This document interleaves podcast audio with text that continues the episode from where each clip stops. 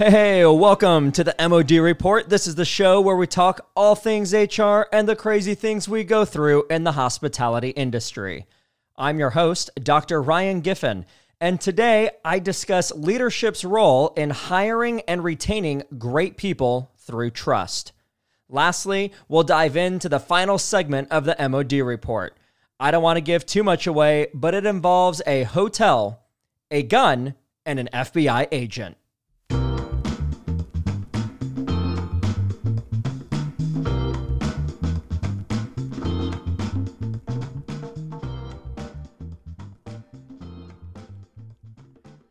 Trust and hiring extends all the way up the workplace ladder. Before we can hire the right employees and the right managers, we must have the right leadership. In a recent Gallup survey, researchers found that businesses fail to make good leadership hiring decisions 82% of the time. That means that when leaders are hiring people, they are incorrect 82% of the time. Managers are super important, yet we have poor leadership. The people that are choosing the leaders are not trusting in what is needed. And because of this, Gallup found not even one in five, 18%, of current managers are demonstrating high level talent and an aptitude for that role. Why is this? Well, I suspect that the first reason, you know, is this great spinning of cosmos that there simply aren't that many people with the true business acumen to lead. In every group of 10 people, only one is a great leader. Let me say that again. In a group of 10 people, only one out of 10 is a great leader. So the people who hire the leaders have slim pickings in the applicant pool. But then, frustratingly, they squander around for what opportunities to grasp based on the talent pool they currently have. Traditionally, becoming a manager was considered uh, receiving like a promotion moving along the natural progression of things, being awarded a prize for having done previous jobs well. The selection process does not consider if a manager candidate can build and maintain a strong team. Make use of each team member's strengths and address or support each employee's needs, and doing so boldly. Boldly review team members' efforts. That means successfully communicating feedback and implementing improvement plans. You need to be able to rally disparate people around a common purpose and execute efficient processes, all while handling the day to day paperwork communication and reports and everything else that managers do. But instead, what does the selection process say? It says, hey, hey, candidate, nice work as a food server. As a reward, you get to manage the dining hall. You know, that said, when Google studied what makes excellent managers, they listed among their top 10 that managers have the on the ground experience to advise teams still on the front lines doing the work. Been there, done that. That's that's important experience for a great manager, but it cannot be the only experience. And I hate to say it to my food and beverage friends, this is a crisis in the food and beverage industry, particularly in restaurants, where a restaurateur becomes a manager or an executive chef by simply putting in the time at the organization, the been there, done that mentality. And yet they have zero, zero ex- experience handling people the leadership skills in which are lacking. There are three types of managers that good, great, and best. I, I put them in three categories. The good, great, and best managers do not come into being because they are promoted into those positions. Rather, good managers choose. Good managers choose. After conscientiously and thoughtful deliberation, create positive workplace environments. They do it deliberately. That's what a good manager does. A great manager gets to know each of their employees as individuals to determine where their unique skill sets fits into the collective goal which the managers are also driving and they communicate effectively what the puzzle looks like. The best managers do all of those things that good and great managers do, plus they insert themselves as servant leaders into the picture. And these folks will ask, How can I help my staff grow? This, this isn't an altruistic question, folks. The better an employee fits into the workplace, the stronger their work will be. The more an employee believes that their manager genuinely wants to improve, the more they will look for ways to grow, speak up for help, and stretch their abilities.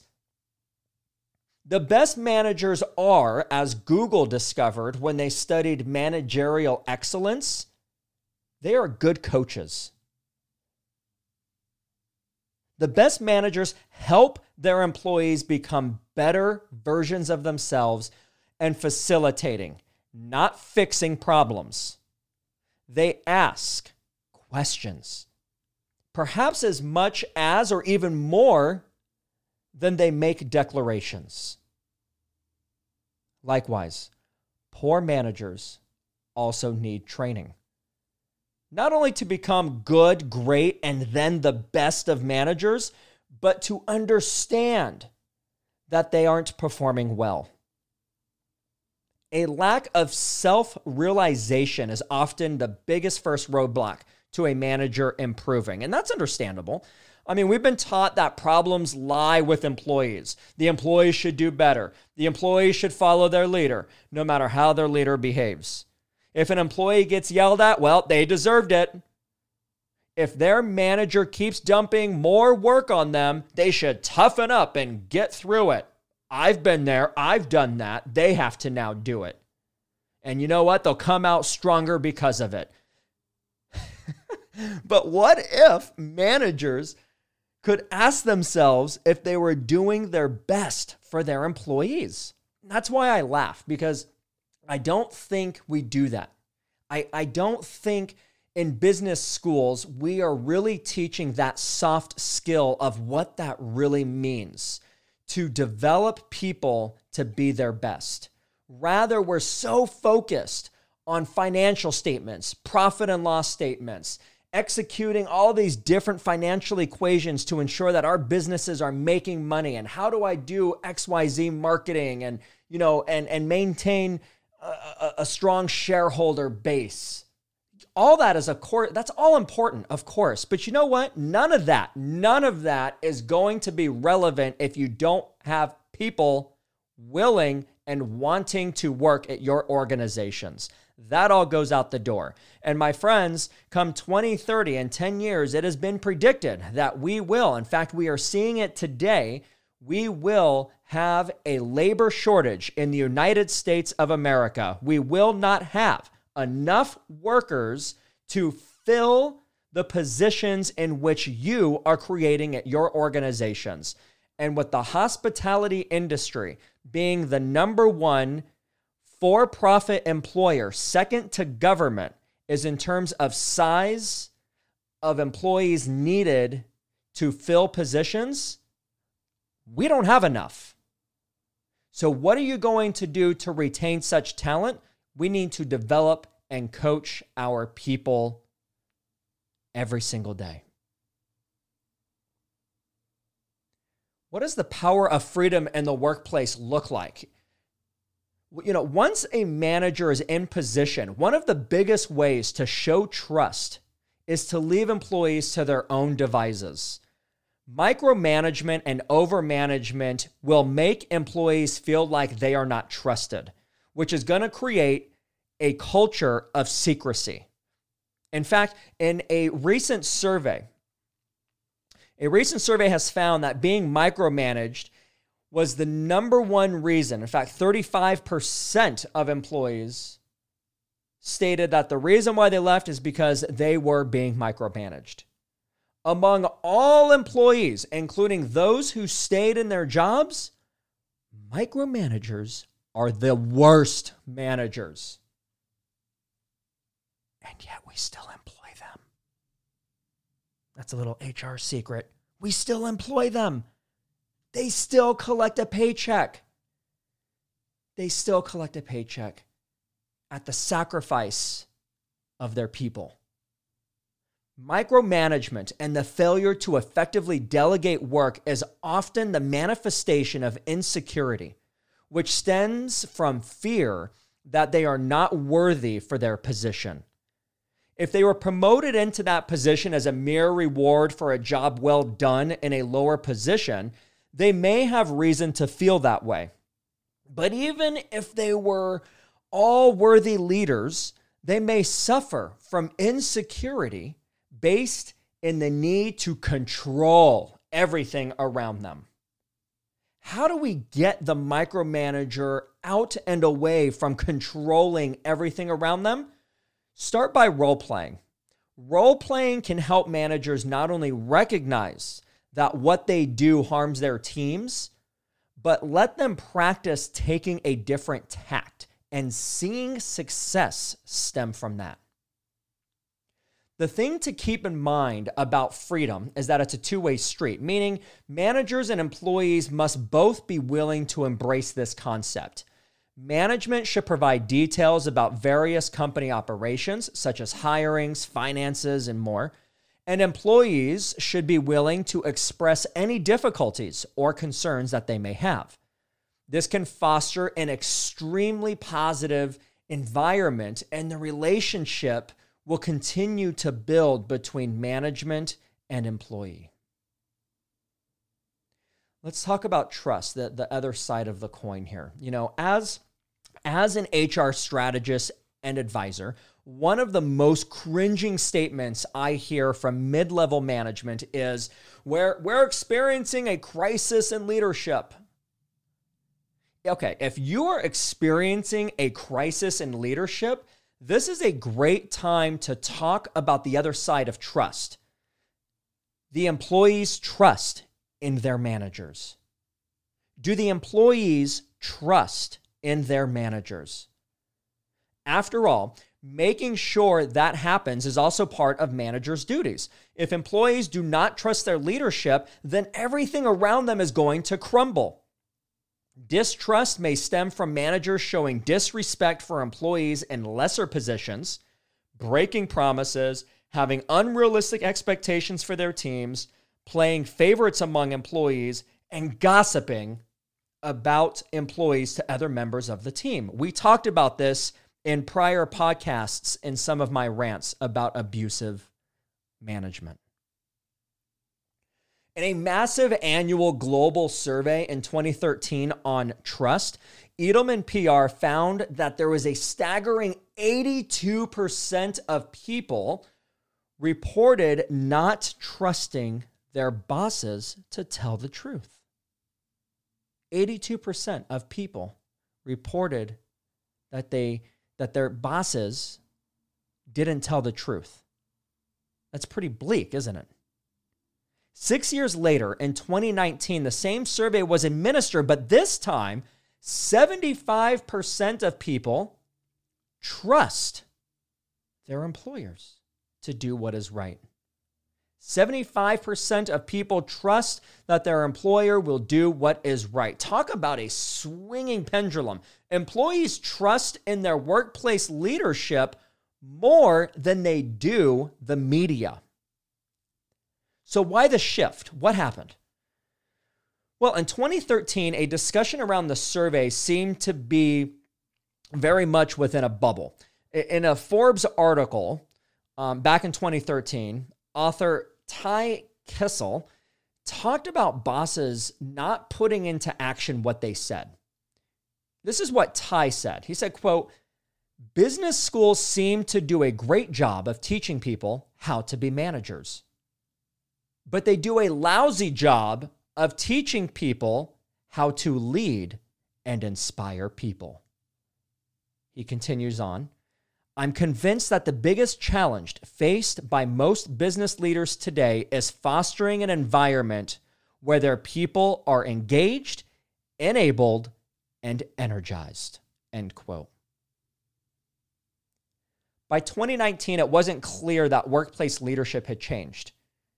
But the greater society sure seemed to have noticed it. I obviously have noticed it. One in five of all people did not think that the system was working for them. Nearly half of the mass population versus the informed public believed that the system was failing them. They sought out more news, but worried more about fake news. And within that cyclone of distrust, the workplace becomes like the calm within the storm. In fact, 71% of employees believe it is critically important for the head of their organization to lead change. Specifically, they do not trust the government to do so, but leadership of a powerful enough organization could lead the way.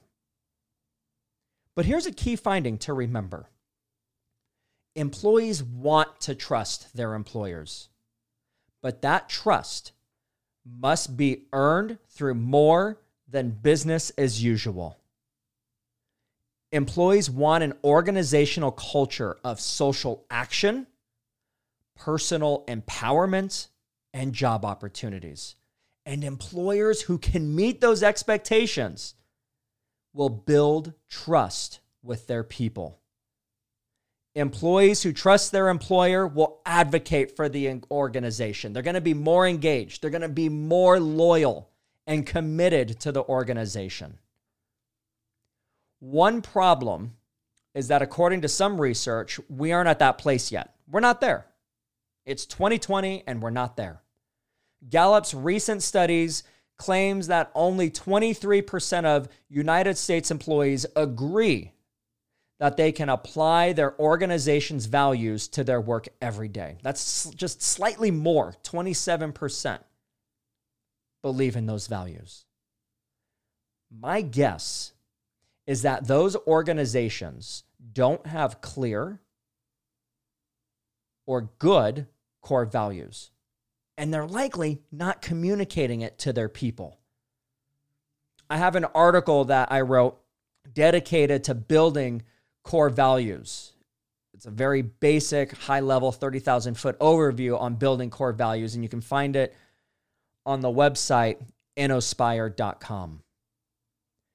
Neglectful or absentee managers cause some of the most distrust among their staff the opposite of micromanagers who can be accused of smothering their staff. These managers undermanage. Sometimes they'll even overtly ignore their teams completely. They, they enjoy the benefits of being part of the upper level team without doing the hard work of adding value to the organization. Other times they seemingly acknowledge their staff. They'll send follow up emails. They'll tell them, good job, as they pass them in the hallway. But in reality, that's not offering genuine or concrete support or feedback to that employee. The, the superficial connections don't ring true to any of us out there. And yet we're doing it. Why? Why? Absentee managers tend to do to their teams exactly what was done to them put them in a position of power without support. And many of those managers received their leadership role as a promotion, even though they weren't ready for the work. Been there, done that. Let's promote him. He's a nice guy. Let's promote him. They tell their teams to, to take it away and themselves retreat to spend their days flying under the radar and collecting a paycheck when it is not deserved. Research has shown that this style of management has a negative effect on employee satisfaction for at least two years. It impacts your culture that much, folks. Part of this is because absent managers, they don't catch problems bubbling under the surface. They can't catch them because they're not present enough to notice them. So when work fires occur, they're going to eventually erupt like a volcano. And they're going to be unexpected. And a lot of people are going to get hurt, including your bottom line. They require full attention, leaving little time for personalized management of individual team members. And this creates a vicious cycle of undermanagement. Being ignored hurts more than being yelled at or micromanaged. In fact, most complaints about leaders are about neglectful managers. Interestingly, in a 2002 um, study, Google tried to prove that managers don't matter. The, the company called this Project Oxygen. So in 2002, when Google set out to prove that managers aren't needed, they don't matter, Project Oxygen removed the managerial level to test this out and they found their teams were quickly, and I mean as in within a couple of months, marooned without guidance. So they rephrased the question under study. If managers were required, then Google wanted the best. And what made the best? What Google experimented with wasn't exactly the installation of neglectful managers the the the purposeful erasure of hierarchy isn't the same as absent managers. But there's still something of interest for us here. Laszlo Bock, who was Google's vice president of people operations during Project Oxygen, reported that after Google started training its own managers in best practices for leading, the company itself had determined 75% of the company's worst performing managers had demonstrated a statistically significant improvement in manager quality. So, if you're a company executive on the leadership team, do you have the right leaders in play? Remember, one in 10 on average are considered great leaders. Are you hiring the right manager and grooming them to be leaders. If you're a manager, are you grooming your line level employees to one day take your job? Are you training them, mentoring them, coaching, and developing them? Are you being bold with them? One final question for all of you. All of you. I don't care what position in the organization you hold. Do you have the courage to do what's right for your people? Do you have the courage? Or, as Brene Brown discusses in her latest book, Dare to Lead, do you have the courage to be vulnerable with your people? To remove the armor and truly be bold and vulnerable with those you lead? Be brave, my friends. Be vulnerable. Accept courage over comfort.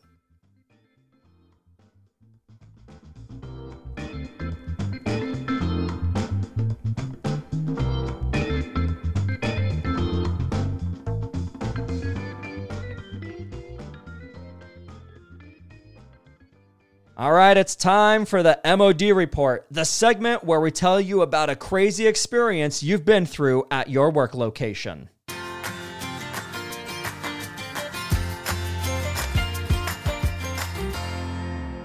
All right, so pretend you're a housekeeper.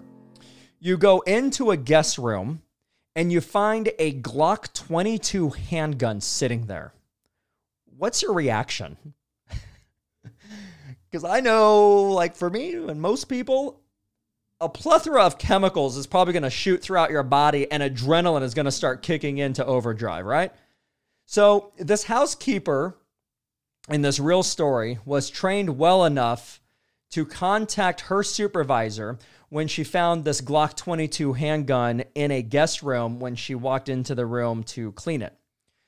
Ironically, shortly after contacting the supervisor, a phone call comes through to the PBX operator. And the gentleman identifies himself as an FBI agent who just checked out of the guest room several minutes ago, who mistakenly left his weapon in the guest room upon checkout. Yeah. So the agent returned to the property within 30 minutes and was able to retrieve the gun right where he left it on the nightstand.